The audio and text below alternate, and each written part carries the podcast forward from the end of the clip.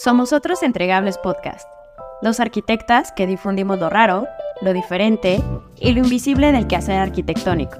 Cuestiona con nosotras las prácticas tradicionales de la arquitectura y ampliemos la perspectiva más allá de planos y maquetas. Sé parte de la conversación en otros entregables podcast. Bienvenidos a un nuevo capítulo de Otros Entregables Podcast. En esta ocasión tenemos es la segunda sesión que grabamos con una persona que nos contacta para contar su historia o a platicar de algo, de algún tema que les interese. Y es una situación bastante particular porque eh, nuestro invitado va a ser llamado así, nuestro invitado. Vamos a, a, dejar en anonimato una parte de, de quién es para mantener un poco su esencia bueno, sí, más adelante él quiere comentar cómo está en redes sociales, adelante, pero por ahora vamos a dejarlo en pausa y como en expectativa de quién es esta persona invitada, pero lo que sí les podemos contar es que el capítulo de hoy va a ser una conversación y va a estar centrada en las prácticas en torno a, los pabellones. O sea, se podría entender como el pabellón de arquitectura como un entregable. Y en este tema en particular, el invitado tiene bastante que decir, tanto por un entregable que él hizo, que era un pabellón, como por la historia que lo llevó a ese pabellón, todas las discusiones que hubo en torno también a ese pabellón, como nosotras hemos visto ese pabellón. Y mm, bueno, sin más que agregar, bienvenido nuestro invitado a este capítulo de Otros Entregables. Hola, ¿qué tal? ¿Cómo están? Este, pues digo, aquí el invitado misterioso saludando. Entonces, pues nada, les agradezco la, la oportunidad de, de, hablar y de compartir las ideas. Uh -huh. Buenísimo, bienvenido también de mi parte invitado. gracias, gracias. Pero bueno, creo que hoy tenemos un tema de conversación muy interesante que justo este no es como que va a ser la primera y última vez que podamos hablar de este entregable porque creo que tiene tiene mucho, mucha tela de dónde cortar, ¿no? Eh, y bueno, pues aquí en, en, México, uno de los, digamos que de las plataformas que, que tienen una competencia para hacer los, los, lo, el diseño de un pabellón es el festival Mextrópoli, también está Casa Guavi, me parece. Eh, ah, como pabellones. Sí, sí, la Fundación Casa Guavi eh, hace un concurso también de pabellones, no tan efímeros, pero sí en Casa Guavi, ¿no? Y también he escuchado otro de, se llama Patio Efímero en Puebla. Uh -huh. eh, también, o sea, esos como que ahora se me vienen a la mente como mapearlos. Uh -huh. eh, y justo el del que vamos a hablar hoy y en el que nuestro invitado tiene experiencia uh -huh. como participante y ganador, este, es el de Mextrópoli. Para quienes nos escuchen de otro lado, Mextrópoli es un festival que se lleva a cabo aquí en México, en el que pasan muchísimas eventos, ¿no? Eh, por ejemplo, conferencias, eh, está este concurso de pabellones, hay otros pabellones que también se construyen en el centro histórico, mesas de diálogo, uh -huh. exposiciones. Es, es un festival interesante que pasa acá en la Ciudad de México alrededor del mes de septiembre, a veces an, antes creo que era en marzo, ahora es en septiembre, entonces... Pues parte de uno de los eventos que hace es abrir esta convocatoria a diseñar un pabellón que va a estar insertado en, bueno, en la Alameda, ¿no? Pero que a veces tiene locaciones diferentes. Como sí, en esta caso. ocasión fue una locación distinta, entonces sí. fue en Plaza Tolsá. Digo, yo creo que ya sabrán cuál es, pero... Pero bueno, y, y bueno, justo, justo nos gustaría que, que, nos contaras cómo fue tu experiencia, porque bueno, también eh, es una convocatoria uh -huh. que, que abre Mextrópoli. Mextrópoli es un festival organizado por la revista Arquine también eso es importante mencionarlo. Entonces abren esta convocatoria abierta. Sí, eh, a, a, todo el mundo básicamente, ¿no? O sea, hay internacional también. De, de, ahí de Chile, conozco gente que ha participado, pero sí, o sea, está abierto, pero sí hay unas bases sí. a las que se Sí, sí, hay unas bases ahí como para uh -huh. participar cada año, creo que se ha hecho 10 años, ¿no? La creo que por ahí, creo que, creo que por ahí, creo que, eso fue el, el aniversario, ¿no? Décimo de, del concurso del pabellón, pero bueno, digo, en, en, esta ocasión vamos a hablar del pabellón, este, del último, del que ganó, el polémico, de la copia de la terraza de Barragán, ahí sobre Plaza Tolsá, entonces, pues nada, repet, repito, reitero, fue, fue una gran oportunidad como para explorar muchas cosas, y pues nada, pues estamos aquí como para comentar. Pues bueno, empiezanos contando tu historia, de dónde surge el interés por participar, un poco de tu background.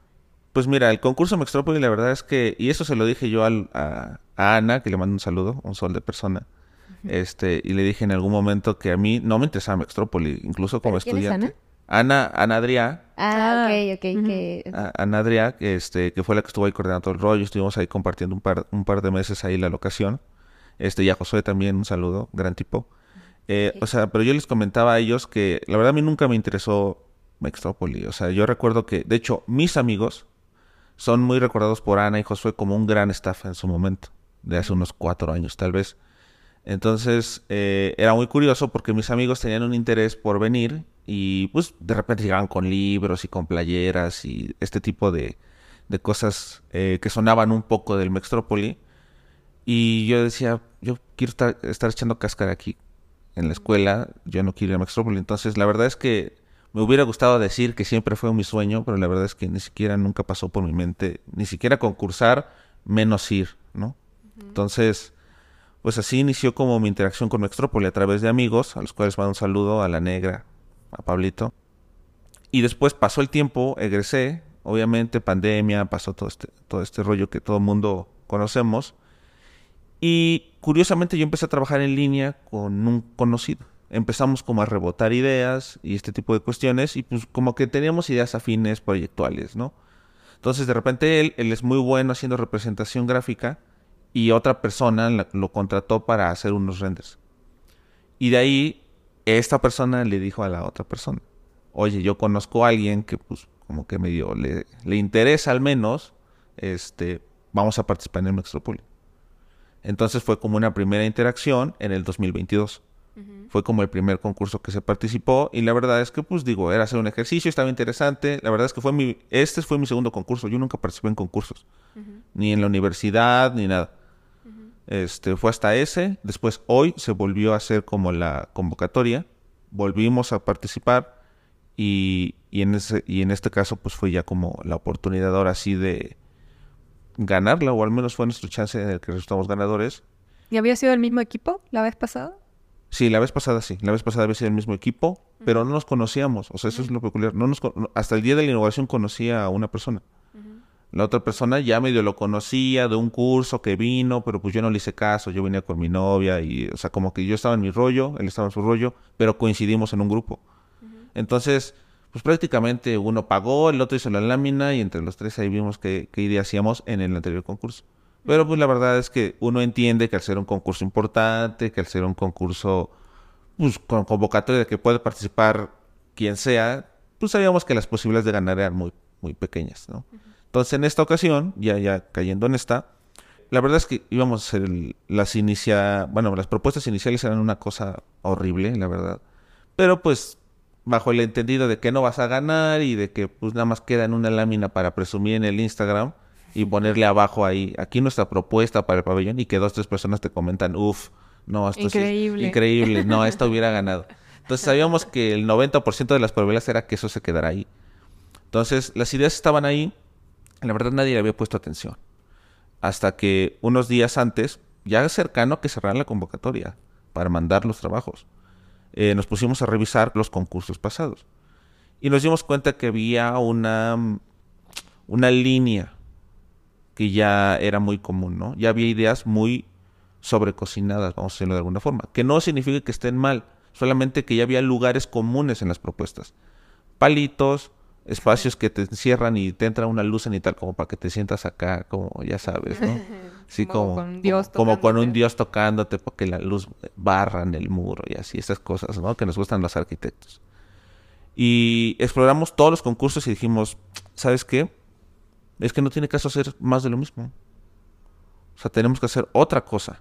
Pero también, siendo muy honestos, le dijo, ¿y sabes qué? Es que esto tiene que detonar desde la idea. O sea, no concepto, o sea, como que la idea tiene que pegar desde que sepas qué es esa cosa y tiene que hablar de otras cosas. Porque si nos quedamos en este tema arquitectónico bonito, pues está bien, o sea, se ve bien y no tiene mal. Pero yo siento que pues ni vamos a ganar, porque pues lo que propongamos creo que ya lo han propuesto otros.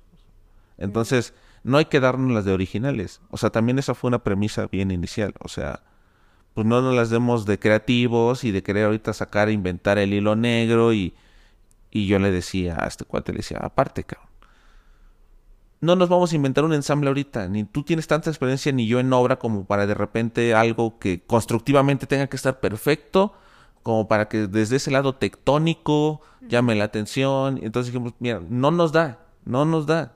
Entonces tenemos que apostar por algo que independientemente de cómo se haga, pegue, o sea, pero desde otro lado. Eso sí lo tenemos como muy claro. Eh, de ahí, eh, pues digo, cómo llegar a Barragán, que pues es esta cuestión como muy yo creo que es lo que alguien me preguntaría, pues, ¿por qué, por qué llegar a esa conclusión? Eh, del lado muy personal, Barragán ha sido una figura que me ha perseguido desde que yo entré en la carrera. Literal fue el primer arquitecto que me mencionaron, fue el primero que me interesó. Dije, este sujeto por algo ganó un Pritzker. Y para no hacer cuento largo, he estado tras las huellas, no tanto de Luis, porque también aprender de Luis es despegarse de Luis. Pero digamos que llevo del 2016 para acá persiguiendo el decir, bueno, ¿por qué este sujeto es tan peculiar y por qué su arquitectura es tan peculiar y es tan barragán, ¿no? Todo el mundo lo copia, pero nadie lo ha igualado y por más que lo intenten, nadie ha hecho lo que él ha hecho. Entonces, muy peculiar porque este sujeto fue tan así, ¿no? Eh, de hecho, recuerdo mucho esta frase que no hagan lo que yo hice, vean lo que yo vi, pero parece que con este concurso es, este, no vean lo que yo vi, hagan lo que yo hice, ¿no? Y copienlo en el centro. Entonces, yo he llevado como una larga trayectoria siguiendo los pasos, eh, vamos a decirlo, más allá de Barragán, fui a Guadalajara y he conocido personajes como Juan Palomar, como Andrés Casillas, como Sergio Ortiz, como, o sea, la, escuela de tapatía de origen. Eh, entonces es algo de lo que estoy muy embebido. A raíz de tantos años, al momento de proponer el pabellón, pues lo primero que dije es que tengo que hablar de algo de lo que conozca, o sea, para empezar. O sea, no puedo, no puedo inventarme algo, ni quererme las dar de ahorita sacar a la guerra, aventar un papel y de repente volverlo un pabellón. Entonces dije, a ver, pues si de algo verdaderamente me ha interesado, pues es la figura de Barragán. Entonces, ¿qué, ¿qué, haría? Entonces empezó como una semana donde estuvimos dándole vueltas, dándole vueltas a las bases, a ver qué se permite, qué no. Y de repente dije, a ver, al final, y eso lo dice la lámina, esa parte de la lámina sí es interesante, toda arquitectura está insertada en un sitio. Entonces, obviamente, ahí está, vamos a decirlo, ahora sí voy a sonar muy arqui. Como diría Stephen Hall, pues es un anclaje. Entonces, este anclaje, al final, permite que entre obra y lugar, pues se haga una combinación rara en el que ni sabes qué es obra, ni qué es lugar, qué llegó primero, qué llegó después. Una cosa muy extraña. Entonces, al final, las casas de Luis, los espacios de Barragán, están hechos en un punto muy particular, en el sentido no del lugar incluso, de los usos incluso.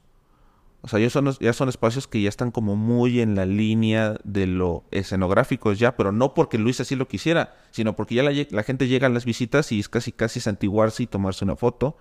Este, o sea, como que siempre Barragán se ha visto desde el mismo lugar. Barragán es un ente estático, ya. Entonces, moverlo del lugar era hacerlo más lúdico, simplemente era un ¿qué pasaría si? O sea, tan sencillo como eso. Yo sé que bajo, bajo esta premisa cualquier persona que haya leído cualquier libro de teoría te diría, pues obviamente si lo pasas a otro lugar no va a ser lo mismo. Pues es, obviamente es súper... La respuesta es esa. O sea, la respuesta es esa. Obviamente no va a ser el mismo. Pero también, ¿cuándo iba a ser la oportunidad de pasar ese espacio a otro lugar? O sea, es que era ese lugar, ese arquitecto, ese espacio. O sea, tenía que ser eso. O sea, no tenía caso que copiara cualquier otra cosa. Aparte, y digo, esto lo dice Alejandro Hernández de una manera súper sublime, así con unas referencias muy, a textos muy, muy elevados. La verdad es que la mayoría del pabellón que se propuso, que propusimos nosotros, partió de la intuición. La mayoría de parte de las cosas que pasaron, entendíamos más o menos por dónde iban, pero a lo mejor sin todo el sustento, bagaje teórico como para poder echarnos un, un cuento tan largo, ¿no? Entonces, sucedió que el pabellón, al final, esa casa, Casa Barragán. Es un ente, para mí era un ente vivo. Alejandro Arás dice que era un chiste el remate, pero yo lo entendía que es lo mismo, yo más burdo claramente. Era un cuerpo. Entonces, al final es una casa que depende de todo, o sea, para que llegues allá, o sea, todo está de, de hecho de una tal forma que cualquier otra casa, si le sacas un cacho, va a seguir siendo la sala, va a seguir siendo la recámara, pero esa, esa casa es tan indivisible que quitarle un pedazo, pues literal es como sacar un órgano e insertarlo en otro y ver qué le iba a pasar. Si iba a morir, si iba a convertir en otra cosa, este, iba a seguir siendo Barragán o no. Entonces, bajo esa premisa inició. Y bajo el entendido de que teníamos más dudas que certezas. O sea, tampoco no sabíamos qué le iba a pasar. O sea, ustedes, eh, o sea, dirías que el pabellón nace del interés de situar a Barragán en otro lugar. De situar a Barragán en otro lugar y ver qué nos daba. O sea, literal fue a, aventar la piedra y esconder la mano. Entonces. Sí, o sea, tampoco estaban planteando como nosotros creemos que va a pasar esto. Solo querías como hacer el experimento a ver qué pasa. No, o sea, teníamos intuición de cosas, pero tampoco teníamos la certeza como para poderla aventar a la lámina, ¿no? Y decir, es que va a pasar esto. O sea, intuíamos que iba a ser polémico, pero no tan polémico. Intuíamos que iba a dar lecturas interesantes con los edificios y que iba a ser una cosa. Yo, a mí me gusta decirlo esto, y yo creo que y a mí no me apena decir que son cosas intuitivas. incluso creo que me gusta más que sea intuitivo. A que sea como súper elaborado. A, que sea como súper elaborado. Porque yo sí intuía o teníamos esta intuición de que este espacio, a mí me gusta decirlo, cosas que nos interesan pero no terminamos de entender. Así yo definía el pabellón. Porque yo decía, a ver, ese lugar, pues ya no existen las transiciones, ya no existe la vista, ya existe el ruido, o sea, ya existen muchas otras cosas, factores incluso políticos, en el sentido de que ya es un concurso, de que hay recursos hay que salen de algún lugar para poderlos construir, de que va a haber gente, o sea, que va a haber muchos entes en los cuales Barragán ya es el menos importante. O sea, nosotros intuíamos que Barragán en la calle no era nadie y se confirmó. Al final, para el ente, para el transeúnte normal, pues Barragán es nadie. O sea, no representa lo que a lo mejor representa para los arquitectos. Entonces, intuíamos que iba a ser, que iba a hablar un poco de esa índole. Obviamente está la parte arquitectónica, pero a nosotros la parte que nos atraía un poquito era esta parte, no tanto de caballo de Troya, como dijo ahí Víctor Cerca, pero sí como entender que Barragán era la excusa para hablar de otras cosas. Porque era ese espacio, o sea, para dar de qué hablar tenía que ser Barragán. O sea, no podía copiar a O'Gorman, no porque no fuera bueno, o, no podía copiar a un cachito de un edificio de Pani, o del que tú mm. quieras. O sea, tenía que ser ese lugar para detonar la conversación también. Sí, o sea, que, creo que eh, ahora con, lo que dices, también estoy de acuerdo con, o sea, no sé si solo Barragán, tal vez podía haber sido otra persona, pero no, no sé, no, vale la pena eh, pensar en eso ahora, pero a lo que voy es que parece acertada la decisión de Barragán en cuanto a lo endiosado que está. Versus, no sé, por ejemplo, Pani sí puedes ir a visitar una de sus obras públicamente, sin pagar. Pero Barragán, al menos en Ciudad de México, a menos que vaya a torres de satélite y vas en coche y te bajas y te estaciones, como que no es, no es algo que, necesariamente tienes acceso fácil. Porque, bueno, también podemos hablar algo de lo que pasó en el pabellón, fueron, como tú dices, lo polémico que fue. Que obviamente no vamos a, patear esa conversación. Eh, y algunas de las cosas que vi, por ejemplo, una era, ¿por qué hacer una réplica de Barragán en Ciudad de México si la casa de Barragán está en Ciudad de México? Pero ahí también es claro que es una casa que no se puede, o sea, de partida hay como citas para, no sé, cuatro meses más. Eh, o dos meses, bueno, no sé, pero mucho tiempo. Y es carísimo ir. No, y aparte, de, o sea, me gustaría también acotar esto. O sea, el pabellón, de alguna manera, eh, a mí, y esto sí va a ser bien honesto, a mí no me interesaba democratizar a Barragán. Eso lo puso Arquine. A mí lo que a mí no me interesaba que llegara la gente porque no iba a llegar, era obvio que no iba a llegar gente nueva a conocer a Barragán. Uno por la configuración del espacio con la puertita, para empezar. Y en segunda, mi reflexión y esa sí la puedo decir que era de origen, va a ir la misma gente que va a Casa Barragán. Tan así que Víctor Alcerreca tuvo que agarrar un grupo de centro y proponer regalarles fotos y hacer actividades lúdicas para que la gente entrara. Entonces, la verdad es que a mí, al menos, no me interesaba democratizar a Barragán. Y esta discusión de público-privado, a mí no me interesaba. Para mí había cosas más interesantes que eso. Obviamente, detonó eso de manera política, incluso Casa Barragán en algún momento se llegó a ofender, pensaron que era un ataque, pero la verdad es que no, nada de eso. O sea, la verdad es que obviamente existía porque en el texto dice pues, un espacio privado con un uso controlado, pero no nos atraía el tema de lo privado y de lo que cuesta y de lo difícil. Nos atrae el tema del uso. De que iba a estar sometido a la intemperie, iba a estar expuesto y pues casi casi así de que pues a ver qué le pasa. Hay homeless, hay gente, hay sociedad, hay vendedores, hay, o sea, ya no está bajo ese resguardo. Entonces, esa parte de democratizarla, sí me gustaría decir que no, no, no, no, no me interesaba, la verdad. Tal vez era hasta como vulnerar, o sea, hacerlo vulnerable de alguna manera. No, y ni siquiera vulnerable, O sea, yo hablaba, yo podría decir un barragán lúdico, o sea, simplemente verlo desde otro lugar, o sea, ni siquiera es irnos contra Luis ni contra esa figura que, que, existe, que ya, o sea, como arquitecto, pues esto no pues, es como un rasguñito o quizá tal vez nada. ¿Pero por qué lúdico? Vamos a decirlo o sea, es jugar con él, o sea, es sacarlo de un lugar y ponerlo en otro y... y, hacerlo menos serio. Hacerlo menos serio. Y sí, obviamente, la discusión obvia está sobre Luis, claramente, pero, repito, no era sobre Luis. Porque... O sea, sí era sobre él, pero no sobre él. Es muy extraño. Es que creo que lo interesante de eso es cómo, y es parte creo de los pabellones, cómo las intenciones o las premisas iniciales siempre se van... Eh, tienen una premisa, la materializan de alguna forma, o sea, la van desarrollando, se construye y luego ya sueltan esa premisa porque ya piensa, eh, empieza perdón, a ser parte del espacio público y como de uso público y quienes son dueños o quienes interactúan con, esta con este objeto son personas que incluso pueden no saber la premisa y es muy probable que no sepan la premisa. Y eso es lo que finalmente hace que este, este objeto pabellón sea muy controversial. O sea, no solo este, en general los pabellones. Porque yo recuerdo que cuando platicamos te comenté que yo sin saber la premisa y sin informarme mucho de Mextrópoli ni nada, yo sentía que era algo muy pretencioso. Que era como, vamos a hacer este escenario de así es Barragán eh, y lo vamos a llevar al centro porque ahí puede llegar más gente, pero para que todos vivan la experiencia Barragán. Yo así lo sentí.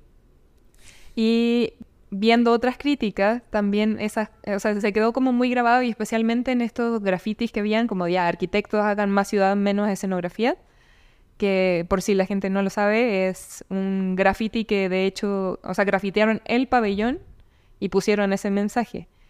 y entiendo que también venía por esto de que estaba más pensado el, recrear este espacio tal vez desde el interior, pero al exterior obviamente no se puede recrear lo mismo que en la Casa Barragán porque hay una colindancia y otras cosas, entonces hay que sí pensar en un sistema constructivo que permita que el interior se viva de una manera, pero el exterior muchos decían que estaba inutilizado.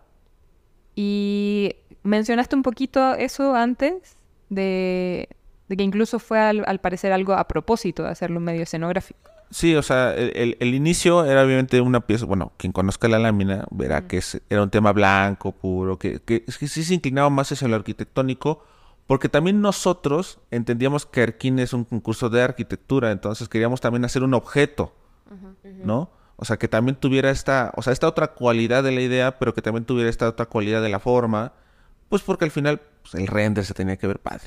Entonces también dijimos, bueno, ¿cómo hacemos esto y que se vea bien? Entonces, pues pensamos en este objeto blanco bonito, que también hubiera sido interesante por el tema. Después, obviamente, están los temas súper entendibles. El pabellón más grande que se ha hecho, la cantidad de material fue espantosa. Este, la mano de obra, o sea, como que hubo ya unos temas entre técnicos y entre muchas cosas que nos hicieron, que es lo que se me hace más importante, muy importante la propuesta, es que mutó mucho y muy interesante. O sea, eh, fue un ente vivo que se transformó.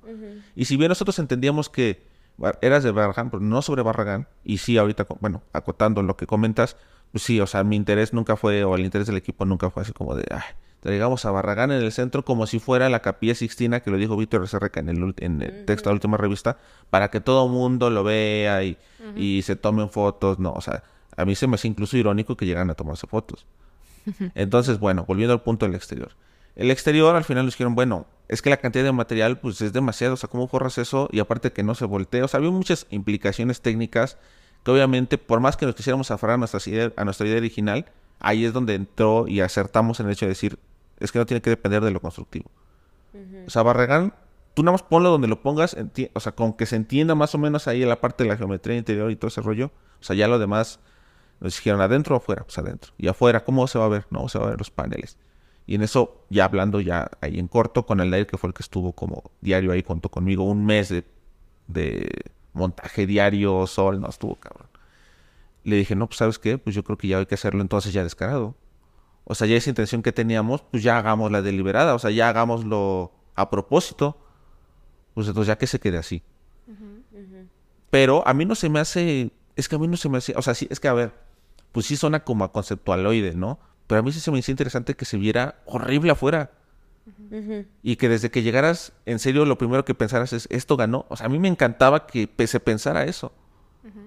Y que luego entraras y tuvieras esta cosa que, digo, a mí me gustaba más que quedara blanco o incluso color beige Se veía precioso color beige Cuando yo lo vi el espacio así en crudo, yo dije, pero ya después, pues, también ahí las pinturas, o sea, hubo muchos temas que estuvo que pintar. Y dije, bueno, pues si ya es descarado, pues que termine de serlo de una vez. Pintémoslo y que sea una escenografía, este, y pues ahora sí que va a hablar ya más de otra cosa, ya no tanto del tema arquitectónico, ¿no? Ya veíamos que como que el péndulo se iba hacia ese lado. No sabíamos qué tanto, porque o sea, existía esta incertidumbre, pero ya decidimos hacerlo descarado. De hecho, durante ese transcurso nos, enteramos que iba a haber este manifestaciones. Y ahí fue donde dije, güey, lo tienen que incendiar, cabrón. O sea, lo tienen que disculpen la palabra, lo tienen que desmadrar. Ojalá y pase. ¿Por qué ese graffiti y la gente de Instagram? No, si hagamos más ciudades así. Sí, obviamente, ya todo, el mundo sabe que hay que hacer mejores ciudades. Pero lo que quiero decir es que, pues mejor, era hubiera sido mejor que más allá de que creyeras o no en la legitimidad de los movimientos, pues que te des cuenta que hay cosas más importantes. Y que lo importante está derrumbando la escenografía. Hubiera sido lo mejor que le hubiera pasado al pabellón que lo importante es derrumbar estas discusiones perennes de Twitter. Y que al final, por más que dijeras que da y que las ciudades, es así como de, desaparecieron 40 personas, güey. Hay otras cosas más importantes. Entonces, nosotros ya, hasta también nosotros durante la marcha ya entendimos que era más interesante eso y le dimos esa índole. Entonces, el exterior al final se me hizo un componente más interesante, que se viera mal, porque también esa es otra cosa interesante. Los maestros, pues los maestros de obra no saben quién es Barragán, no les interesa. Lo construyeron a como Dios les dio a entender y, aunque existen planos, pues ustedes saben, todo el mundo sabemos que en obra es de, pues a ver, pues cómo le hacemos aquí, May. no, pues, un poquito. Pues, pues amárranle, pues, pues sí, o sea, a, mí se me hacía bien interesante que estuviera todas estas soluciones low-tech hechas por los maestros a como Dios les dio a entender. Eso se me hacía increíble. Y a mí me encantaba, o sea, era parte de la discusión. Aparte había otra cosa. La mayoría o algunos de los pabellones de los demás pabellones pusieron algún letrerito, algún cartel con alguna explicación. Y en algún momento consideramos ponerlo.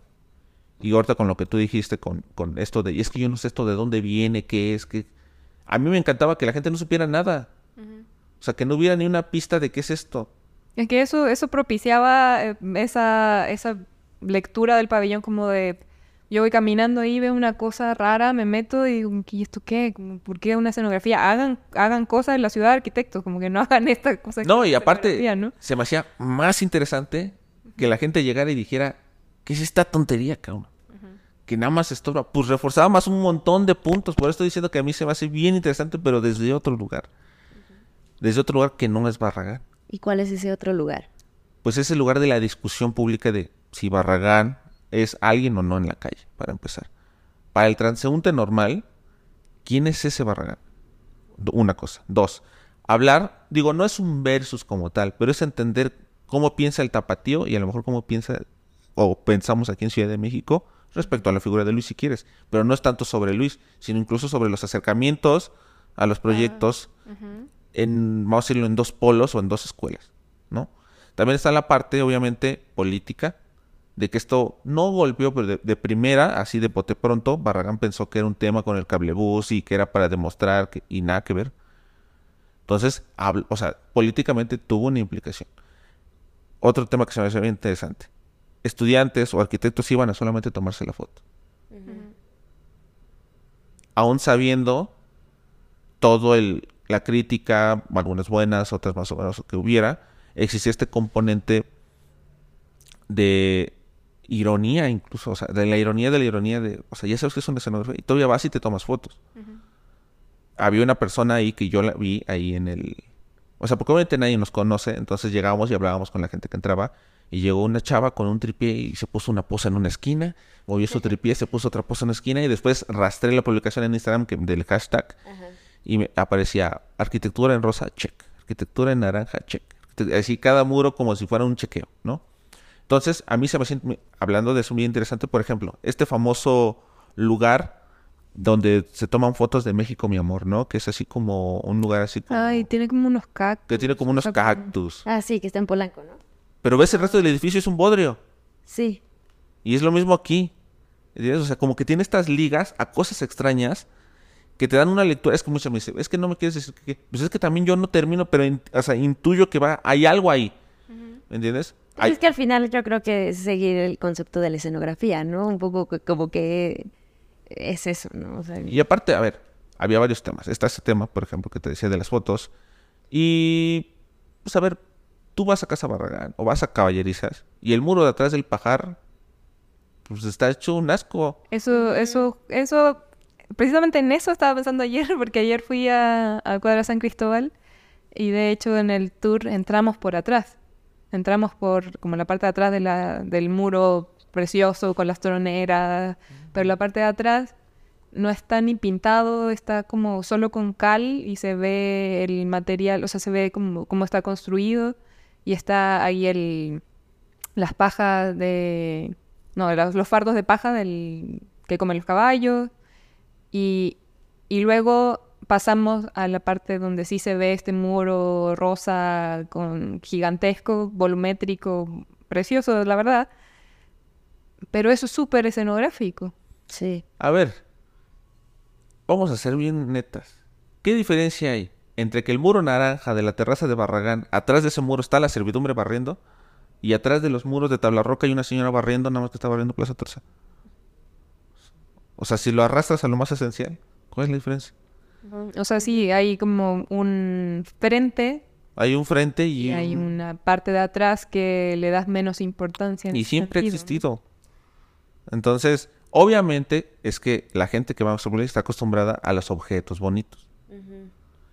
Entonces, pues obviamente... Y la arquitectura de autor también. No, y está bien, pues, o sea, está bien que sean bonitos, o sea, pues, o sea no tiene nada de mal, pues, o sea, yo también entiendo, o sea, no, que no se entienda que, ah, no, es que nada más hacen objetos, ¿no? O sea, está bonito al final, o sea, es parte de, pero incluso habla, a ver, hablando más de cosas que cuestionan. Siempre se ha hablado apropiación del espacio público, hacer ciudad. Yo no digo que sí sea o que no sea, pero ¿qué es eso? O sea, realmente que pongas un pabellón donde la gente se siente y echen, ahí anden los noviecitos, así. O sea, ¿eso es hacer ciudad? Puede que sí. Pero solo eso, o sea, como, que también cuestiona ese estatus de qué es hacer esa ciudad.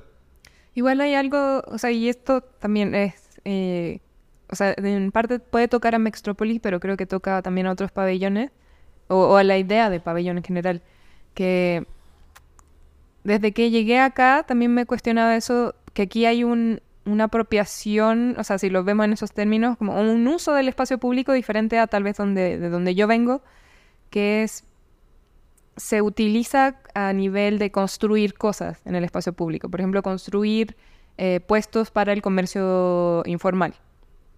Y eso eh, hay como ciertos grupos que lo ven como algo negativo, que mm, deteriora la ciudad, que la, mm, como que le quita la belleza a la ciudad.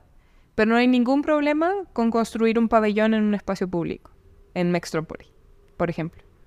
Pero si construyéramos puestos de comercio informal y gente vendiendo carnitas, tal vez donde reemplazando cada uno de estos pabellones, tal vez sí lo verían como es que hay que quitarlos porque esto lo único que trae es como suciedad visual, suciedad eh, material. Y creo que lo del pabellón tiene este carácter donde es una construcción, finalmente es una construcción en el espacio que a nivel eh, de normativa está definido como espacio público. Pero si lo construye un arquitecto y lo construye en el marco de un festival, está bien. Porque está reglamentado de cierta manera, ¿no? Pero esa reglamentación, ¿por qué se permite en ese, en ese caso y no en el otro? Sí, sí, sí, sí. O sea, e, estoy totalmente de acuerdo. O sea, creo que ahí es una discusión interesante de por qué si una la connotación que le damos a las cosas y por qué, digamos, sí se reglamenta algo y otras cosas no se toma como lo informal y se mancha el espacio público. Creo que es una reflexión y, interesante. es como que tiene que verse bonito. O sea, es una de las cosas que también hablábamos de... Porque este pabellón creo que fue polémico. o sea, Mextrópoli lleva muchos años haciendo pabellones, pero es primera vez que veo tal vez una discusión o que alguien raye un pabellón o que hayan como hilos de Twitter larguísimos hablando de un pabellón de Mextrópoli. Creo que los otros eran parte de otro de los pabellones que sí, o sea, como tú dices, son objetos que no quiere decir que esté mal, solo que sí se les da esta connotación que en el momento de que es un objeto bonito, como que no lo transgredes y no, no lo ocupas de otra manera. Pero ha habido unos que no son como, entre comillas, tan bonitos y se utilizan. O sea, creo que no, no era una condicionante, aunque creo que sí se aspira a eso. O sea, creo que sí. Lo que a mí me hace interesante de, de, la propuesta que hiciste es de que como que se le, se le dieron, se le adjudicaron varios discursos. O sea, tú mencionas mucho el discurso Barragán. Yo, en, al menos en los medios de comunicación que, que revisé y así, o sea, como que la discusión no es tanto en torno a Barragán ni nada, o sea, pero creo que sí se le han adjudicado discursos que probablemente ustedes cuando hicieron el pabellón no, no, no consideraron o no se imaginaron, lo cual está bien porque así se, se abre mucho, ¿no? Por ejemplo, Arquine eh, le da mucho el discurso sobre el patrimonio, como una discusión sobre el patrimonio, me llama la atención que, por ejemplo, no lo, no lo has mencionado tanto porque tal, o sea, tal vez desde otras palabras lo, lo, has estado abordando. Entonces, no sé, como que me, me parece interesante todos los discursos que, que se le han dado y, y, al final también cómo las mismas instituciones o la organización ha transformado la idea inicial que tenía, ¿no? No, de hecho, incluso, por ejemplo, ahorita que dices lo del espacio patrimonio, ¿no? Eh, un periódico puso, desacralizaron a Barragán. Y yo en mi mente era así de... Ah, sí, pusieron como Barragán fuera de, lugar. O sea, no, no, pero, ah, pero, hay un periódico que, de hecho, ahí lo tengo, pues claramente para presumir a mi novia así de, mira, salí en el periódico. este, pero desacralizar a Barragán. Y sí fue así como de, o sea, sí, pero yo siento que hay cosas más importantes. O sea, a mí no se me hace interesante eso, o sea, que hacerlo, o sea, entiendo que volver un patrimonio de, la humanidad privado, este público, eh, pues hay muchos espacios que son patrimonio y son públicos, la CU, ¿no? Y obviamente entendíamos, sabíamos que era patrimonio y todo, pero la verdad es que ni siquiera, o sea, a mí en lo particular, no era un componente que a mí me interesara. Yo sentía que había componentes más interesantes. Pero obviamente cada, obviamente Arquines le dio, le dio ese giro que también, o sea, pues, es interesante, obviamente es mediático y también pega mucho, es mucho el decir, oh, agarraron algo y lo transgredieron, lo hicieron público. Y entiendo esa parte, no lo veo malo, pues. Pero creo que sí tiene muchos hilos conductores que, repito, partían como de la intuición y de la intuición se movían, ya vimos hacia dónde se movía como, como este péndulo, ¿no? Y yo también tengo otra, otra duda. En, varias ocasiones en esta eh, conversación has mencionado como cuando ha recibido algunos eh, comentarios, has dicho como, es que eso no era lo importante. Entonces me gustaría preguntarte qué sí es importante, ¿no? ¿Qué sí es importante? O sea, o qué, o, mencionabas, ¿no? Como que hay que hablar, o sea, lo importante no es la belleza o lo que pasó de, en, en, los pabellones, es más importante como otras cosas, o sea, ¿qué otras cosas? Es que es muy extraño, porque ahí me gustaría decir esto, que es que parece que se sustenta, parece que está en la nada puesto, ¿no? Pero lo que quiero decir es que, por ejemplo, me voy a rezar tantito para regresar ahí, es que eso te me, tú me regresas.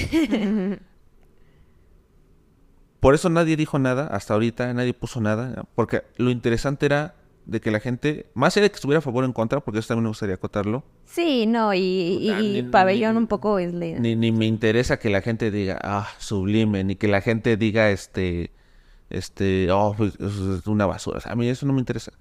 Pero lo que sí me interesa es que piensen, aunque sea en contra, pero dame un argumento interesante, algo que pensar. O sea, a lo mejor ni siquiera yo lo he pensado, pero dame algo interesante, dame algo de donde yo pueda sacar una conversación interesante, algo nutritivo. O sea, eso es lo que a mí me, me, me movía más en ese tema, como que hubiera esta, esta parte de... O sea, no sé hacia dónde nos va a llevar la discusión, pero que nos lleve algo interesante. O sea, más allá de feo, bonito, de... Ahora, ¿qué es lo importante? A mí había muchas cosas que se me hacían más interesantes. Uno, el gremio. O sea, para mí es una crítica sobre el mismísimo gremio. ¿En qué sentido? En el sentido de, y no, o sea, no hablo con el gremio, vamos a decirlo, el gremio Starkey o así, o sea, hablo como en el sentido de el grupo de arquitectos que de repente es la ironía, digo, no voy a decir nombres, pero hubo una persona que yo conozco su práctica y se echó una crítica muy directa sobre el pabellón y dije, o sea, tu práctica no coincide mucho con lo que ahorita me estás diciendo. Como que no es coherente. No hay coherencia. Entonces, se me hizo muy irónico. Para mí, el componente más interesante, más así, el que más, más, más me llamaba la atención de del pabellón como tal, era el hecho de que Barragán no es nadie en la calle. Nadie. No representa nada. Entonces eso me hizo cuestionarme incluso la misma idea de Barragán y la misma idea de la gente, cómo usa un espacio que para otras personas es importante. Lo sagrado. Lo sagrado, pero a ellos ¿no? les importa. Aparte es casi, casi hasta un diálogo de hablar entre lo vulgar y vamos a decir lo que, puede ser el antónimo del lugar, lo, exquisito. Porque pues tú vas a esa terraza y pues la verdad es que sí es algo que pinta en lo sublime, o sea, esa terraza original. Y de repente lo metes en un contexto, pues en el centro. Entonces, hablar obviamente de lo público, de lo privado, de lo vulgar contra lo sublime, de lo de las prácticas en, eh, versus la versus como esta otra cara instagramera. Incluso yo lo veo, digo, ya también me estoy quizá desviando, pero incluso yo lo veo como un tema los arquitectos somos de fachadas, incluso en el Instagram. ¿Sabes? No, es que mi feed, no, es que todo estética, ¿me entiendes? o sea, al final, digo, yo no tengo el sustento filosófico como para, como para acá un cuento, pero yo sí podría decir que incluso es una, ese, ese pabellón es una representación de los arquitectos. Sí, de, de para quién de repente construyen o para quién hacen la arquitectura, ¿no? O sea, creo que y aparte, o sea, es que, o sea, a lo que voy, hay, todos los temas que dije que se me hacen interesantes, se me hacen más interesantes que el tema del patrimonio. O sea, para O sea, creo que el patrimonio pues está bien que sea público, que sea privado. Hay otro tema que incluso, o sea, nosotros no lo cuestionamos, pero entendíamos eh, un poquito más o menos y era, pues, ¿qué es lo original? ¿Y qué es la copia? De hecho, de hecho, yo me leí unos textos porque eh, al inicio, antes del pabellón, tengo ahí un texto de lo que yo creía que iba a pasar. Entonces yo lo tengo ahí como, porque voy a sacar un libro y unas cosas, una serie de sobre eso. Entonces yo dije, a ver, esto es lo que yo creo que va a pasar. y, ahorita lo voy a comparar con lo que pasó. Ah, eso está interesante. Entonces, eh, hay un tema en el sentido de, ¿cuándo una copia deja de tener valor? Y yo ponía tres ejemplos de copias. Así digo, cuando tú copias un texto el valor del conocimiento está intacto. No se entiende muy bien, de repente medio, está borroso, pero el conocimiento está intacto. Pero cómo, por ejemplo, ¿cuál sería el caso de copiar una foto? Que es otro caso. Si tú copias la foto idéntica, así que digas, es casi la misma, no podrías diferenciar, pero es una copia. ¿Pierde su valor o no? O sea, como cuestionarse ese tipo de cosas hasta qué cierto punto una copia o un original, o sea, ¿qué es, para qué es un original y qué, qué tipos de copia podrían, podríamos argumentar que pierde valor al serlo? Y está el tercer caso, el caso de un documento oficial. Si tú le sacas un copia, pierde totalmente su validez. Sí. Entonces ahí la pregunta inicial era, ¿en qué campo se va, va a entrar esto? Y digo, podrá haber más tipos de copias. O sea, yo nada más ponía como esos tres, ¿no? Entonces también era otro tema. Y repito, lo digo con toda franqueza, también yo, y aunque leo y todo, pues tampoco yo me sentía con el bagaje para empezar a querer sustentar todo. Entonces tengo una lista así como casi casi de intuyo que va a pasar esto, intuyo que va a pasar lo otro. Eso está, eso está nice. Y, y, y, por ejemplo, ¿cuál sería la diferencia? O sea, como que solamente tratando de entender y, cuestionando un poco, eh, entonces te refieres a, a digamos, a, lo que hiciste como una copia, pero entonces, ¿por qué si es un pabellón? O, no es un pabellón, es una copia. La neta, yo, nunca, pensé que iba a ser un pabellón. La neta. Pero, o sea, el concurso sí era para hacer el pabellón. Pero a mí no me importaba. Es que entonces el jurado fue quien dijo, esto sí es un pabellón. O sea, a, ver, a ver, a ver, pero a ver, ojo. No lo, o sea, no se dio como un pabellón originalmente. Yo solamente dije, y esto es así muy neta. Es un espacio abierto que tiene una entrada se puede usar. Listo. Check. Y yo me enfoqué más al otro, que a mí se me hacía más interesante. Les repito, y a lo mejor eso está mal. A mí no me interesaba que la gente entrara, ni que la conociera, ni que hacer ciudad. A mí eso me valía gorro. Y no porque me valga gorro hacer ciudad. O sea, en este ejercicio, no era un componente interesante, era un componente interesante evidenciar lo que no es hacer ciudad, es evidenciar todas esas otras cosas de las que hemos estado hablando. Entonces, obviamente, lo único que dije, bueno, pues cuatro paredes, se puede usar, puede sentar, puede salir, listo. Eso, y eso me lo dijo alguien, no lo pensé yo, me dijo, ¿qué no al final es eso cualquier pabellón en una idea muy inicial? entrar, usar y salir, o sea, en el sentido más esencial de la, del concepto. Entonces, a lo que quiero llegar es que hasta qué punto complejizamos lo sencillo, ¿no? Y quererle darle vueltas a lo mejor a ciertos discursos cuando realmente se entra y úsalo. Que podría ser más óptima la entrada y lo que tú quieras, pues es que tenía que copiar, o sea, era la, casa. o sea, obviamente no podías hacerle otra puerta ahí porque, o sea, tenías que entrar ahí. Pero creo que está muy, muy sustentado como en este tipo de what ifs. O sea, la mayoría todo es un what if, un what if, un what if.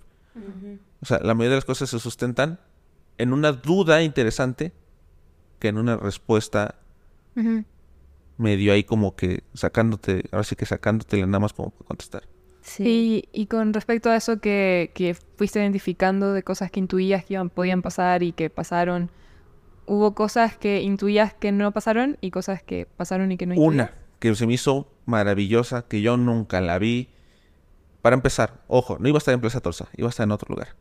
Pero después cuando lo tuvimos que pasar, nos dijeron, es que hay que reducirla a 15%, es quitarle un metro cincuenta. Entonces dije, no. O sea, también yo sé que es irónico. Ah, este, lo copias y todo, pero sí quieres conservar la proporción. Ah, y ojo, ahorita se me acaba de acordar, el plano de Casa Barragán está mal. Los planos están mal, no coincidía nada. Tuvimos que hacer una especie de casi casi de mapeo de Instagram de, a ver, fotos de Instagram en la terraza. ¿Cuánto mides tú? ¿Cuánto mide la baldosa? Y a escalas. Porque el plano, cuando hicimos el modelo, la torre no... Hay muchas cosas no Pero ese plano de dónde... ¿Es algo que redibujaron o es original? que está en la página. Mm. Está mal. Y eso habla de otra cosa. Sí, eso también. O sea, un espacio patrimonio de la humanidad que no le han mandado a hacer unos planos dignos. Entonces, ahí para empezar a hablar de una cosa. ¿Y cuál era la, pregunta pasada? que eso eh, cosas que intuías. Ah, Y otra cosa que sí es así, yo no la vi. Esa me habló Catalina Corcuera, que le mando un saludo, no creo que escuche esto, pero le mando un saludo. Fue directora de Casa Barranco por 30 años. Y me habló y me dijo, ¿conoces a Giorgio de Chirico? Y fue así de, no. Googlealo y el caballito flotado arriba del muro fue una cosa que yo dije, güey, es un chirico. Y cuando vi eso yo dije, o sea, son esas cosas que se me hacen maravillosas, como coincidencias maravillosas. Y no lo digo malo porque sabes que cuando yo conocí a Andrés Casillas, la primera vez muy chavito, me acuerdo que me dijo, maestro, la mayoría de las cosas que tú ves así, wow, de las obras, son producto del azar, de la intuición o decisiones del momento. Si alguien te empieza a decir, no, es que yo... Lo... Si tienes que justificar tu obra para que se entienda, vamos mal, mala tarde. Quizá lo estoy justificando aquí, pero eso es lo que me dijo Andrés Casillas en algún momento. Entonces, eso lo habíamos medio visto en el modelo de SketchUp, o sea, en algún punto, pero yo no conocía a Chirico. Entonces, cuando ella me dijo, y vi la perspectiva, y vi los muros, cómo estaban acomodados y todo, y busqué Giorgio de Chirico en internet, y la referencia que hay con Barragán directa de esta influencia, yo sí me quedé así de, no mames. O sea, esto está muy chingón. Y luego, y digo, cosas que sí puedes ver en el modelo, pero ya que estás ahí, como que ni siquiera, por ejemplo, la sombra del caballito se proyectaba en el muro. Entonces, de alguna manera, o sea, tampoco es que te diga algo así como que, pero hay esta especie como de... Yo lo veo como la, ir tras la sombra del caballo, ¿me entiendes? O sea, como que Barragán siempre es esta sombra que te persigue, este arquitecto que cuando lo agarras como que por más que intentas olvidarlo, y hacer parecer que nunca existió, siempre aparece y como que aunque no quieras hacer cosas como las que él hacía, hablo en mi caso, como que siempre aparece algo a lo Barragán o, alguna, algún gesto, algo. Entonces yo también veía esas sombras y, a mí se me hacía como un mensaje incluso hacia ese, ese tipo de cosas, ¿no? Como que siempre estás en la sombra de él. Entonces era muy curioso. Obviamente el chirico, para mí yo creo que fue lo más, lo más, lo más, lo más, lo más genial. Y obviamente lo de la escenografía pero no porque no quisiera, no supiera que fuera, sino porque yo no sabía el impacto que iba a tener. Eso sí jamás me lo imaginé. O sea, jamás me imaginé el nivel de impacto hate, si quieres, pero el nivel de impacto que iba a tener. O sea, yo nunca me imaginé tanto... Deja tú de hate. la publicación de Twitter tuvo como 600 mil views. O sea, creo que sí, o sea, sí fue un número grande. Entonces, creo que no me imaginé ni el impacto ni ese chirico. Y obviamente las coincidencias del sitio. Por ejemplo, la torre era de la misma proporción de la torre del SAT. Entonces, si tú las veías desde atrás, desde el Mason Kaiser, se veían como dos torrecitas. Y existe esta referencia a Barragán y las torrecitas. Pero digo, son lecturas que a lo mejor no es como que te den... A mí me gusta mucho algo que dice Sergio, Sergio Ortiz, que me dice, es que hay cosas que no las tienes que entender. Hay cosas... Una vez me dio un texto, me regaló un libro precioso y me dijo, es que hay cosas que... Esto no te va a hacer mejor arquitecto, pero te da una sensibilidad a ciertas cosas, te da como una intuición, o sea, hay cosas que vienen más de ese lado. Entonces venían estas torres. Y luego, es que esa era obvia, que sí se veía, pero ya ahí en, persona se me hacía más maravillosa, que era que coincidía la torre con la torre latino. Entonces, eh, había como este diálogo incluso de modernidades, algo que tampoco yo imaginé, es que era un collage de Ciudad de México. O sea, está en un lugar donde hablas neoclásico, el Munal, Augusto Álvarez, La Torre, Barragán, Bellas Artes medio, medio como que se ve. O sea, como que había muchas cosas que ya estando ahí, pues como de, sí, te digo, o sea, como que a mí me parece que justo esta propuesta se le están adjudicando y siguen y seguirán diferentes discursos. Y eso me lleva a la pregunta de ¿y qué pasó con el pabellón? O sea, con, con la intervención, o no sé cómo llamarlo. O sea, ¿lo desmontaron y párale de contar o, o algo eh, más? Nosotros teníamos ganas de que pasaran más cosas, pero también entendíamos que, o sea, tampoco ninguno de los tres tenía el poder logístico, económico, para poder hacer otras cosas. Eh, a mí me hubiera gustado el final del pabellón, obviamente cuando supimos que había las marchas, para mí ese hubiera sido el final ideal, ¿no? Como les comenté que la... En serio, se los juro que yo soñé y eso fue un sueño, ¿no? De que llegaban las feministas y le incendiaban así, a la madre, de que se fuera una pinche torre incendiada. O sea, pues nada más por piromaníaco si quieres, ¿no? Pero, pero o sea, me hacía más interesante, pues, porque ya también yo ya estaba cansado de, las de las mil... Ah, plagio. Ay, copias. Así, sí es una copia, güey. ¿Y? ¿Eso tiene algo malo? Entonces, como que siempre el mismo hate así como que decía, Ay, que le pase algo más interesante.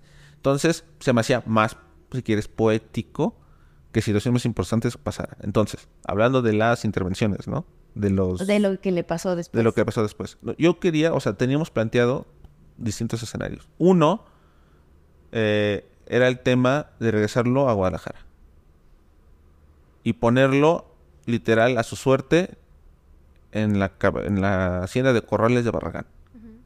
Y sería muy raro ver un Barragán de Duroc con las haciendas de Corrales, el origen. O sea, es como un... ¿Hasta dónde ha llegado Luis que lo han tenido que copiar de Duroc? ¿Me entiendes? O sea, irónicamente, como que dije, bueno, dejarlo ahí y dejarlo a su suerte. Otra era literal encendiarla. Ahí mismo. A lo Tarkovsky. Hay una escena de Tarkovsky que se me hace preciosa, esta película, no sé si es La infancia de Iván, no me acuerdo, pero quien se incendia. Y yo dije, ah, pues hubiera sido interesante, así como de, güey, todo lo que tú me digas, bien lo que le estoy haciendo en mi pabellón, ya. Pero obviamente incosteable, imposible.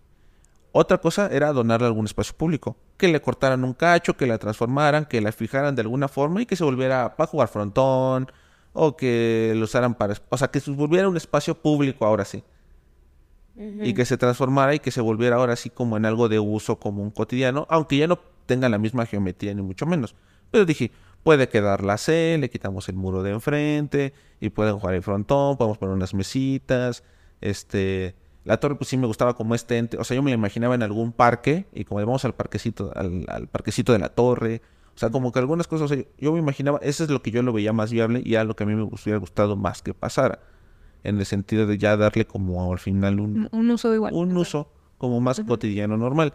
Al final se recicló, que también está bien, está perfecto. Nos llevan a la planta y sí, todos estos paneles, pues los deshacen y los hacen laminitas.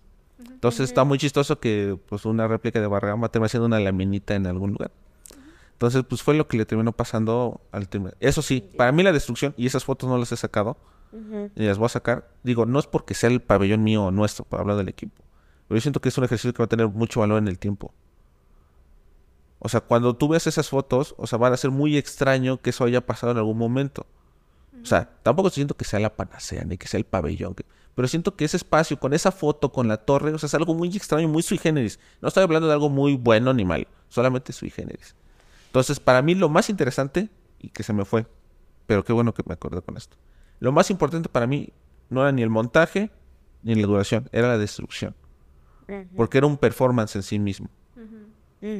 Entonces tengo un montón de fotos que no he sacado a la luz hasta después de un tiempo, donde literal nada más se ve este muro lateral y la torre y todo se ve deshecho.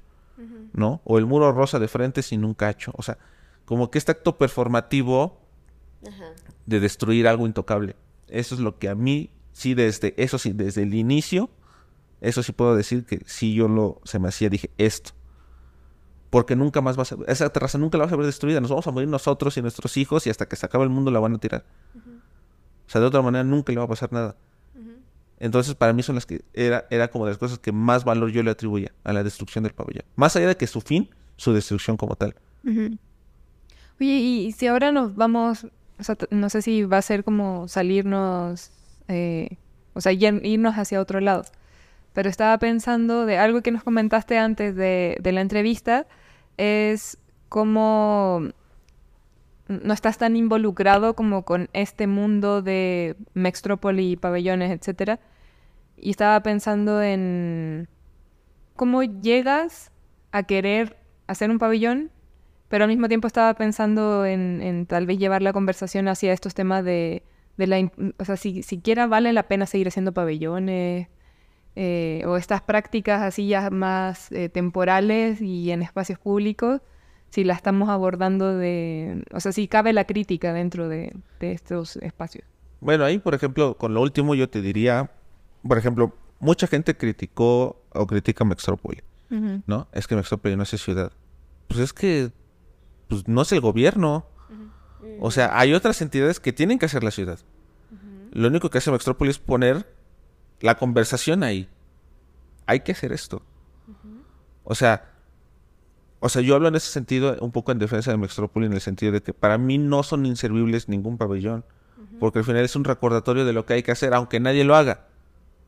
¿No? O sea, al final, más allá de que guste o no el pabellón, o que el que gane después, o los que seas que participen, yo creo que es una es, para mí se forma parte, y eso me lo dijo Josué, y tiene mucha razón, se forma, algo como parte del diario de la cotidianidad pública. O sea, que llega un momento donde la gente ya sabe que algo pasa ahí. A lo mejor no necesariamente entiende que es, este, un arquitecto que se hizo acá una, este, una chaqueta mental y se sacó eso de la manga. O sea, es más un hecho de que ya es una conversación o algo que se impregna como de alguna manera en el subconsciente del usuario, de los niños. O sea, es algo que ya puede contribuir a largo plazo como a generar otra sensibilidad a otras cosas. O sea, yo lo veo muy así y se me hace muy interesante. Entonces, bueno, ahora respecto a cómo entrar a, lo del concurso y así, eh, pues la verdad es que Mextrópoli, como lo mencioné, nunca, nunca tuve un interés genuino por participar. La verdad es que no me interesa, no me interesaba más bien eh, cuando yo estudiaba. Después surgió por... Y les voy a decir la neta, yo entré porque pagaron el... Alguien más pagó. O sea, la neta yo no tenía dinero para concursar. O sea... ¿Las dos veces? Las dos veces. O sea, bueno, tampoco vivo en la calle, pero pues tengo otras cosas en que gastar mi dinero. Entonces, yo, y digo, es que no quiero sonar como, ay, pobrecito. Pero yo antes de este último concurso, yo estaba vendiendo pantalones en el metro un primo me dijo, güey, robé un, bueno, vengo de esta palabra. Este, pues robé un camión de Oggy Jeans, te los doy 50 varos, dalos a 200, dije, pues échalos. Tenía, y de hecho muy curioso, eso quiero decirles, muy curioso, porque tuve un viaje de estudios, que fue lo último que hice con mis recursos iniciando el año, y fui con, que les mando un saludo, que no creo que lo escuchen, fui con Rafa Plasencia, con Juan Palomar, con Funciono, y fuimos a Andrés Casillas y anduvimos en Casa Barragán. Hicimos, fuimos Casa Barragán, Cuernavaca, casas de Andrés Casillas y nos regresamos, ¿no?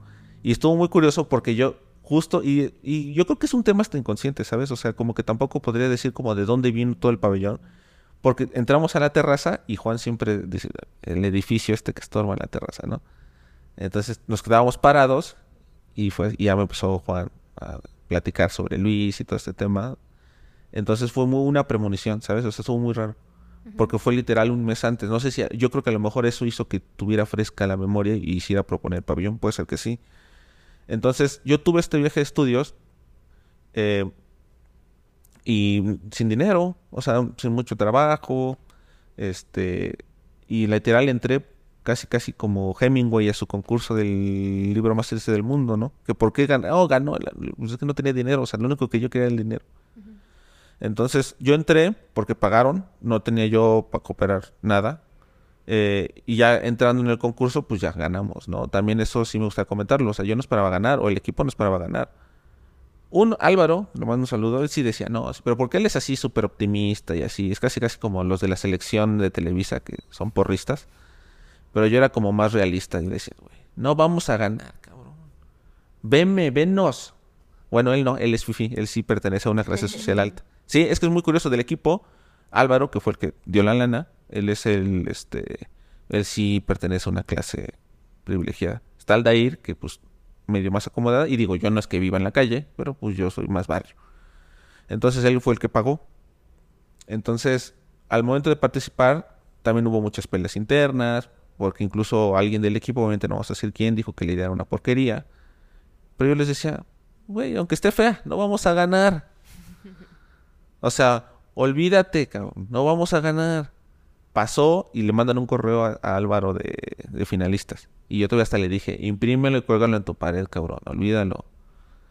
Participan 300 personas de todo el mundo. ¿Qué probabilidad hay de que yo gane o de que nosotros ganemos? Pocas. Y aparte yo no conozco al Círculo Arquine hasta ahorita. No conocía a nadie, yo estaba muy lejos.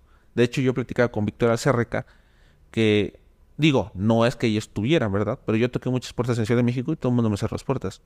Y hay gente, digo, disculpen la palabra, no voy a decir nombres, muy mamón. Hay gente muy chida.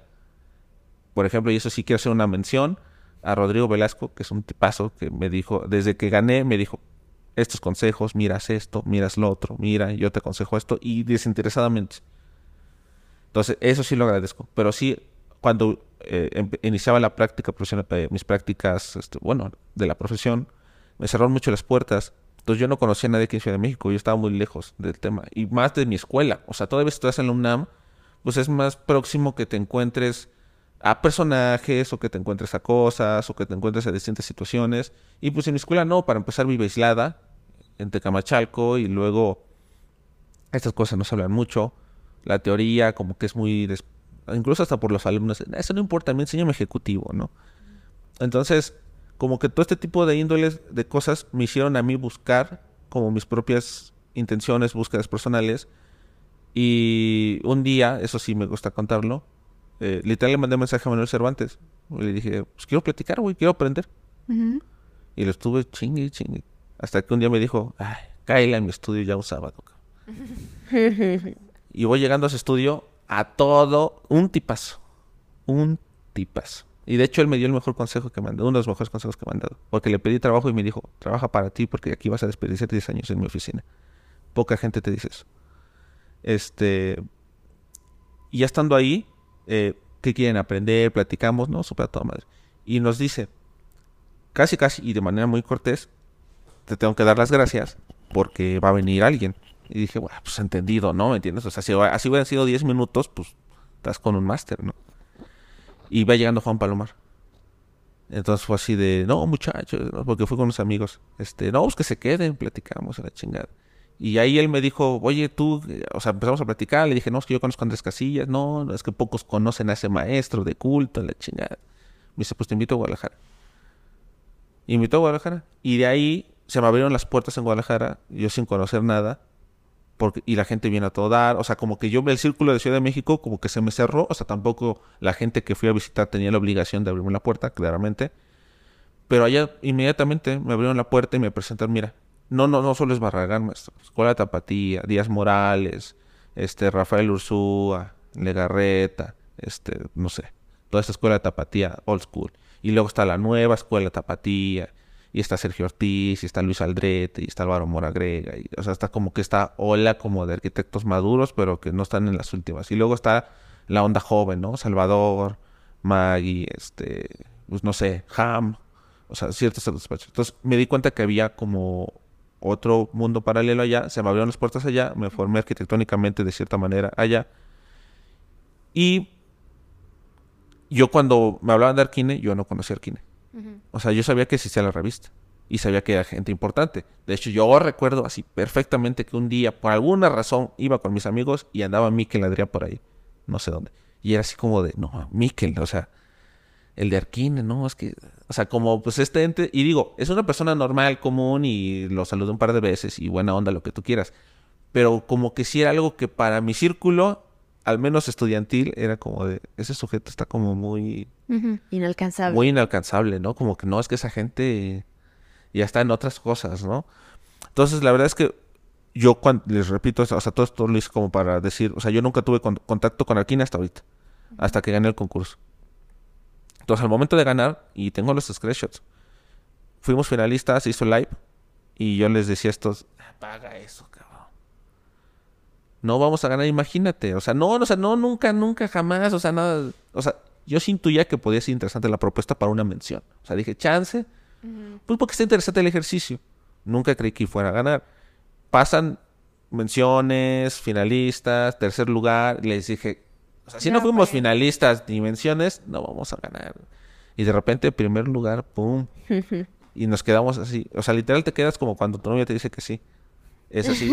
o sea, en el sentido de que, pues si dice que no, pues ya te vas tranquilo. Pero si te dice que sí, ya te metiste en un pedo. O hay que resolver y hay que generar y hay que hacer ahí la lucha. O sea, como que ya, o sea, ya tienes que eh, lidiar con ese sí. Y pasó lo mismo aquí.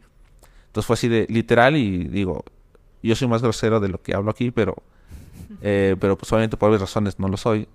Pero literal les hablé y les dije, güey, nos metimos en un pedo. ¿Pero qué vamos a hacer, cabrón? No conozco a nadie, no sé cómo se hace esto, no sé a quién preguntarle, cómo chingos vamos a hacer la terraza no sabíamos nada.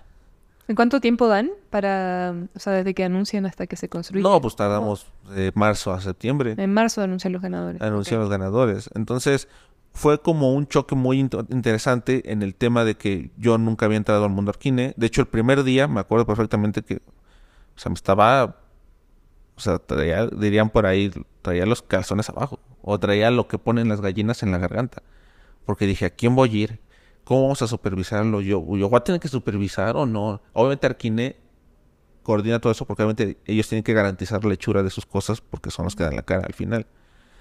Y conocí a Ana y a Josué, que son un tipazo, un solo. No, Ana es una cosa así, es un sol, o sea, su presencia es un sol.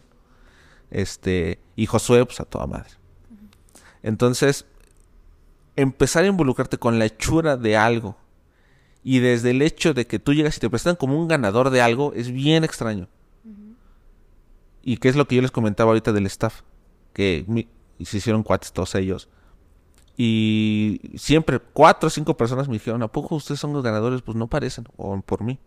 Y eso, más allá de tomarlo como malo, decía, ok, pues, ¿cómo parece un ganador? Porque yo iba con este pants, de hecho sí, así iba. Y nada más me traía mi sudadera para el sol, ¿no? Entonces andaba con esto de ahí, pues parecía pues, otro trabajador. Y yo no tenía ningún problema, porque también hay que decir, odio las poses. Entonces yo de repente veía a otros personajes que iban acá en pose y así como de, güey, hazte para allá. O sea, aunque sea yo el ganador y tú seas muy top, no, o sea, franco, cotorreo chido, buena onda. Y eso lo agarré por Guadalajara. Porque en Guadalajara una vez un gran arquitecto, que voy a ver su nombre, un día salimos de una reunión con arquitectos importantes. Y me dijo, oye, ¿sabes qué? Hablar de obras me caga. A mí, a mí no me interesa si construiste, si no construiste, si vienes de la UNAM, si vienes de la Ibero. A, mí eso me vale... Tú eres mi amigo y por eso me la paso chido el cotorro. Aquí me vale madre estos desmadres de poses y fresitas guanabí. Y él siendo de alta gama. Y es el mejor. y yo podría decir que es el mejor arquitecto de Guadalajara, o de los mejores, o de los más respetados. Y desde ahí yo me formé mucho a esa forma de pensar, porque ha sido una persona con la que regularmente hablo y pues admiro. Y cuando llegué aquí y vi todas esas poses, de no de todos, quiero decir, o sea, pero de ciertas personas, fue así de.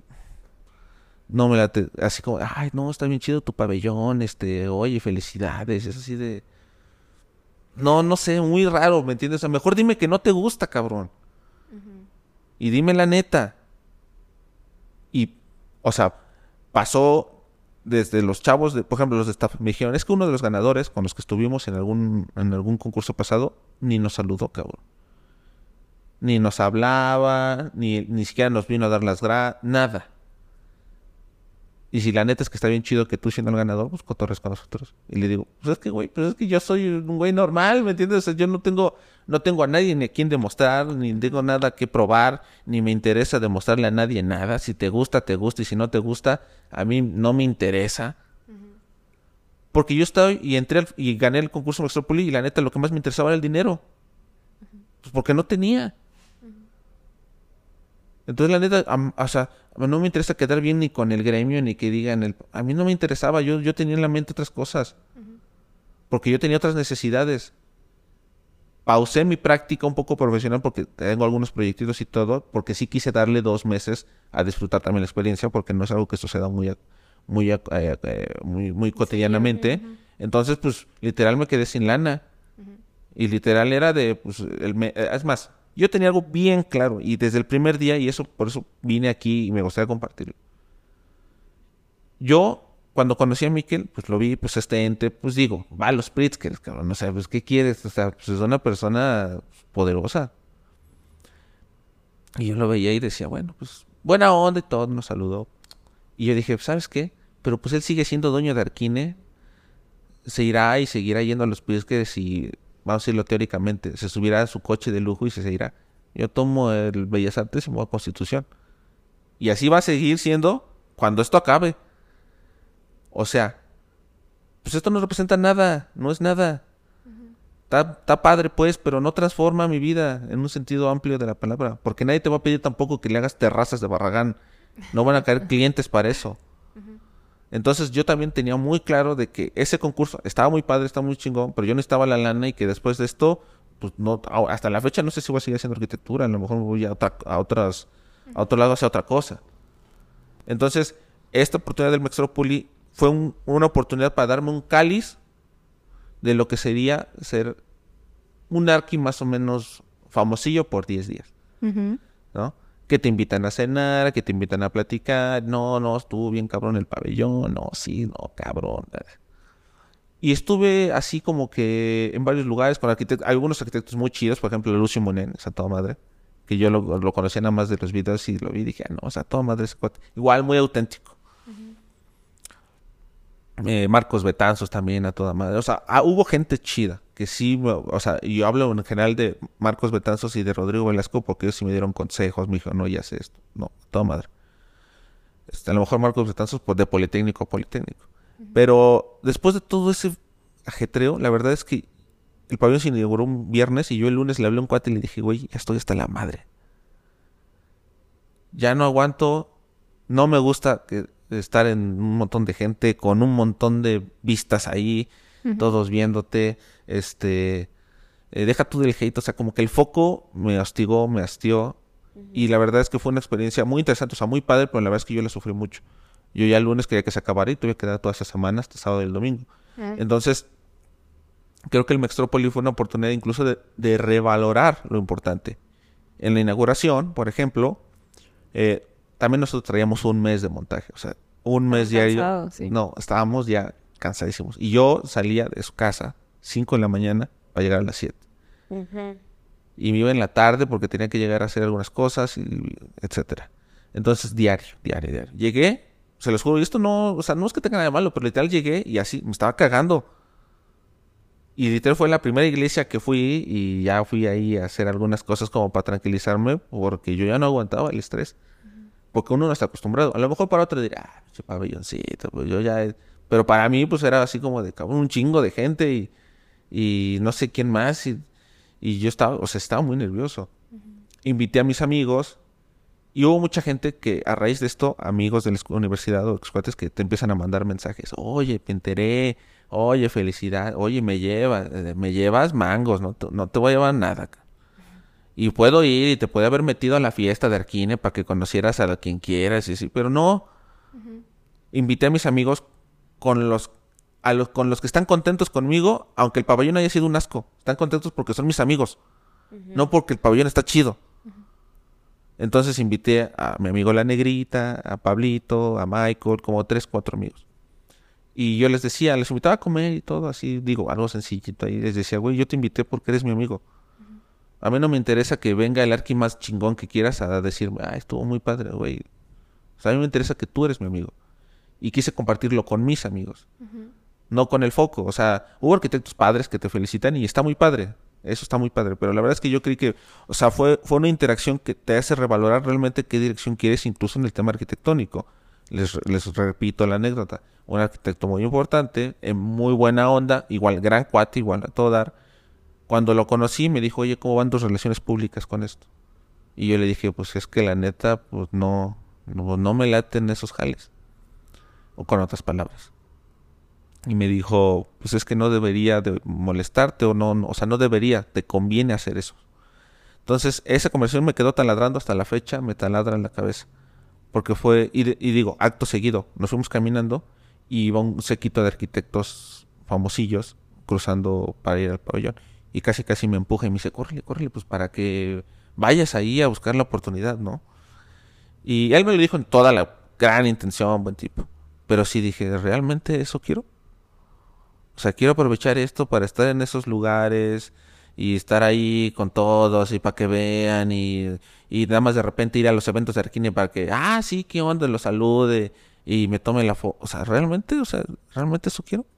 Entonces me hizo revalorarme porque estuve, al menos por días, en una posición anhelada por un estudiante politécnico normal.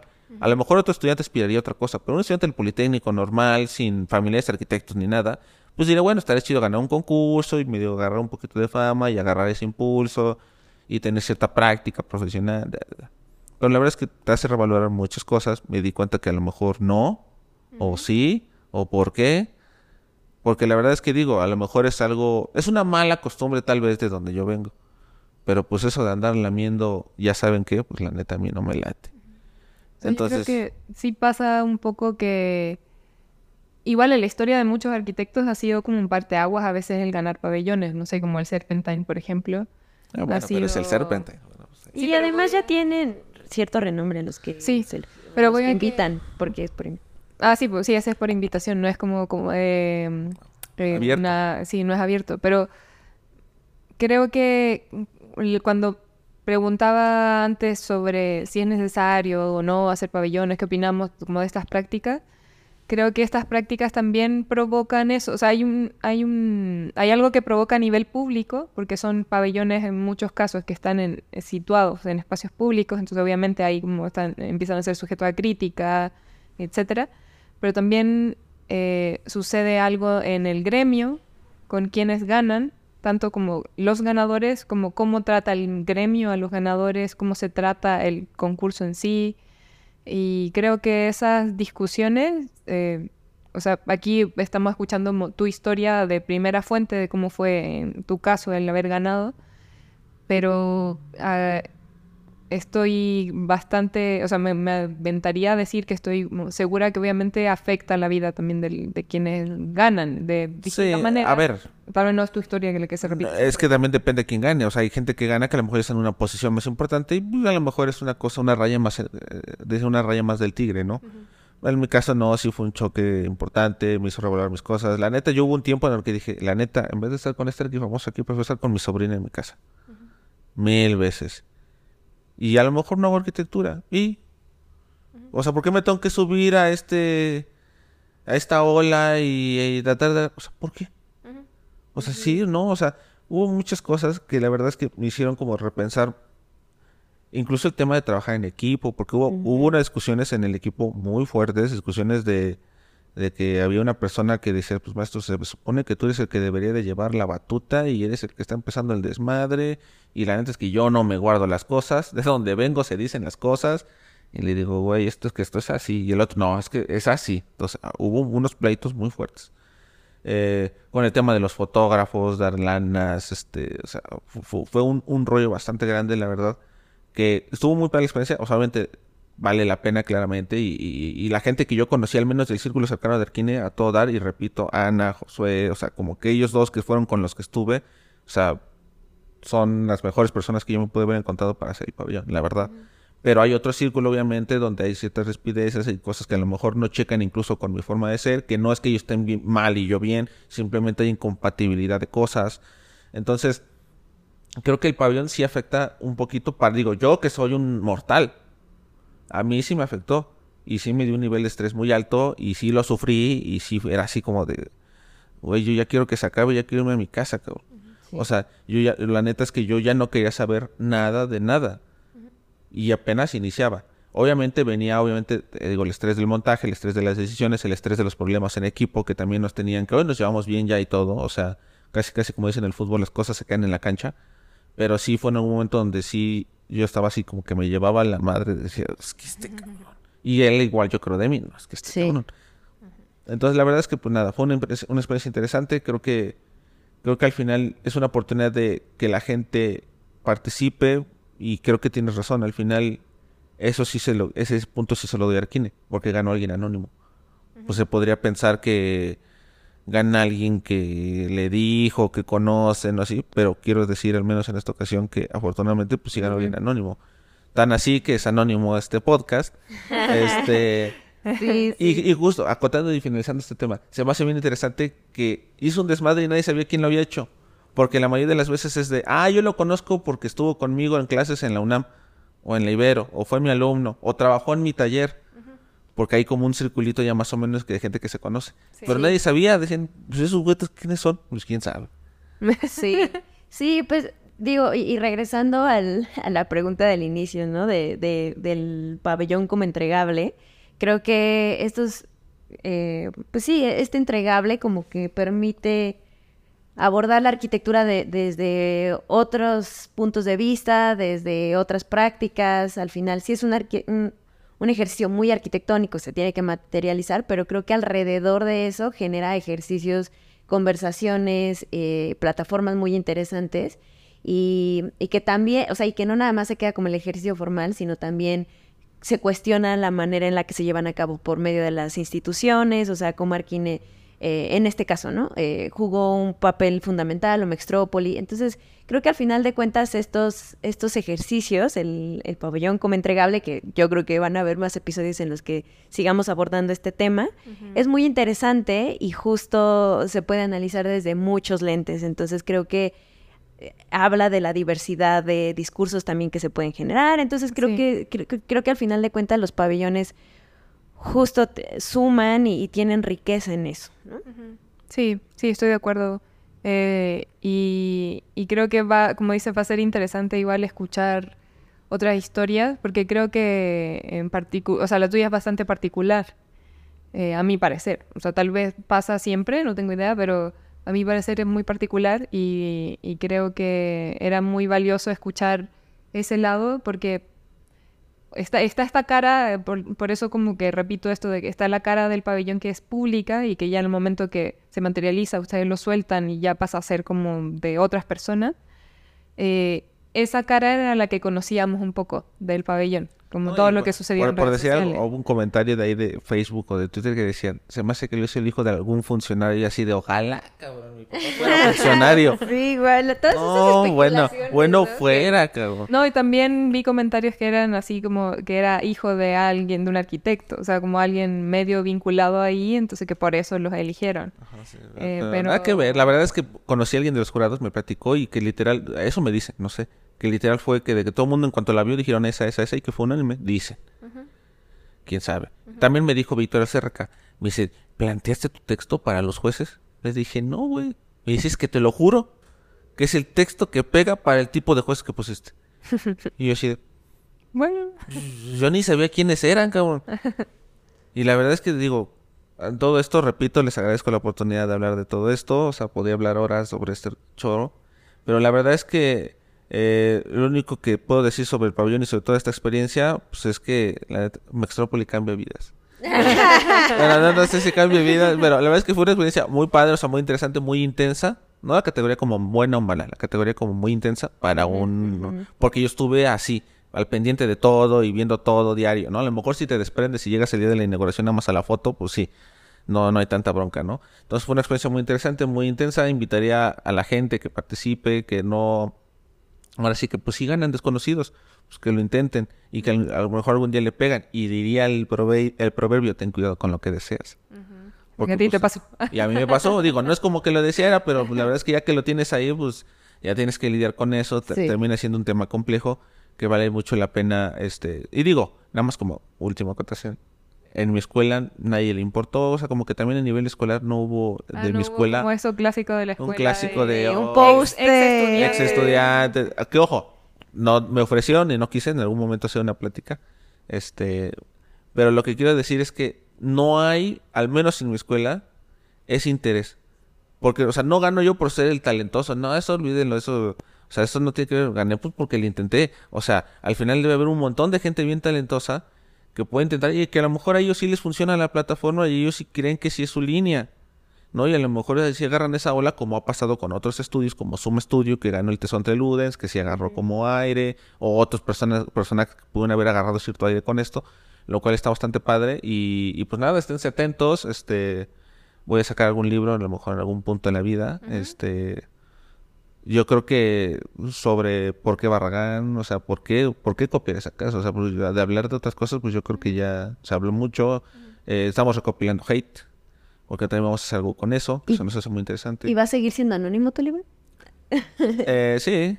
Ok. Sí, va a seguir siendo anónimo. Bueno, no me sigan en redes, le doy mi Instagram, pero yo escaneo quién me llega a solicitud. porque es, porque es privado. Este, que también, otro, a raíz del pabellón eh, venía un montón de gente. Me quedé con 200 seguidores. O sea, me quedé con la gente que conocía, cuates y borratos. Pero estoy como tu anterior favorita en Instagram. Ya quien escuche esto, ya Desde la voz saben quién soy. Entonces, pues nada, les agradezco todo este rollo. La verdad es que el pabellón lo único que intentaba, si lo podemos resumir en dos palabras, pues es que la gente piense. O sea, taladrar y que genere algo, ¿no? ¿Me entiendes? O sea, más allá de ahorita querer ah, justificarle y decir, no, la neta está bien chingón, pues ustedes no le entendieron como los estandoperos, ¿no? Ah, que dicen, no, es que no le dieron porque no le entendieron. Es de, no, es que tú eres un pendejo para contar chistes. Entonces, es lo mismo aquí, o sea, no, no, o sea, te puede gustar o no gustar, pero dime algo interesante, sácate algo interesante. O sea, al final es lo único que yo sí podría adjudicarle. Es un pabellón interesante. Ni bueno ni malo, pero interesante porque pues algo le sacas. Entonces, creo que eso es lo importante. Y pues yo quería dejar registro de esto aquí para que le llegue algún cristiano, alguna persona, para presumírselo a mi novia, decirle, pues mira, ya salió en un podcast en Spotify. Saludos. Este, y pues nada, estamos en contacto y pues digo, supongo que es el final porque más o menos es la hora. Sí, sí, no, muchas gracias. Muchas gracias por la confianza de, de contarnos tu historia. Creo que ha sido una conversación muy interesante. Eh, y pues nada, muchas gracias. No, a ustedes, a ustedes, y pues nada, esperen el nuevo, este, porque yo aparezco y desaparezco, ¿eh? Como que de repente aparezco y algo sucede y de repente desaparezco y otra vez pasa. Y pues nada, muchas gracias. No, gracias a ti. Y bueno, reiteramos que nos pueden encontrar en redes sociales eh, como mm, otros puntos entregables en Instagram. Y nos pueden escribir igual por correo a otrosentregables.gmail.com, que como ven, estamos escuchando sus, sus solicitudes y tan así que ya de nuestro segundo episodio con personas que, que nos contactan, ante lo que estamos súper agradecidas y, esperamos que, que se sigan dando estas instancias. Gracias.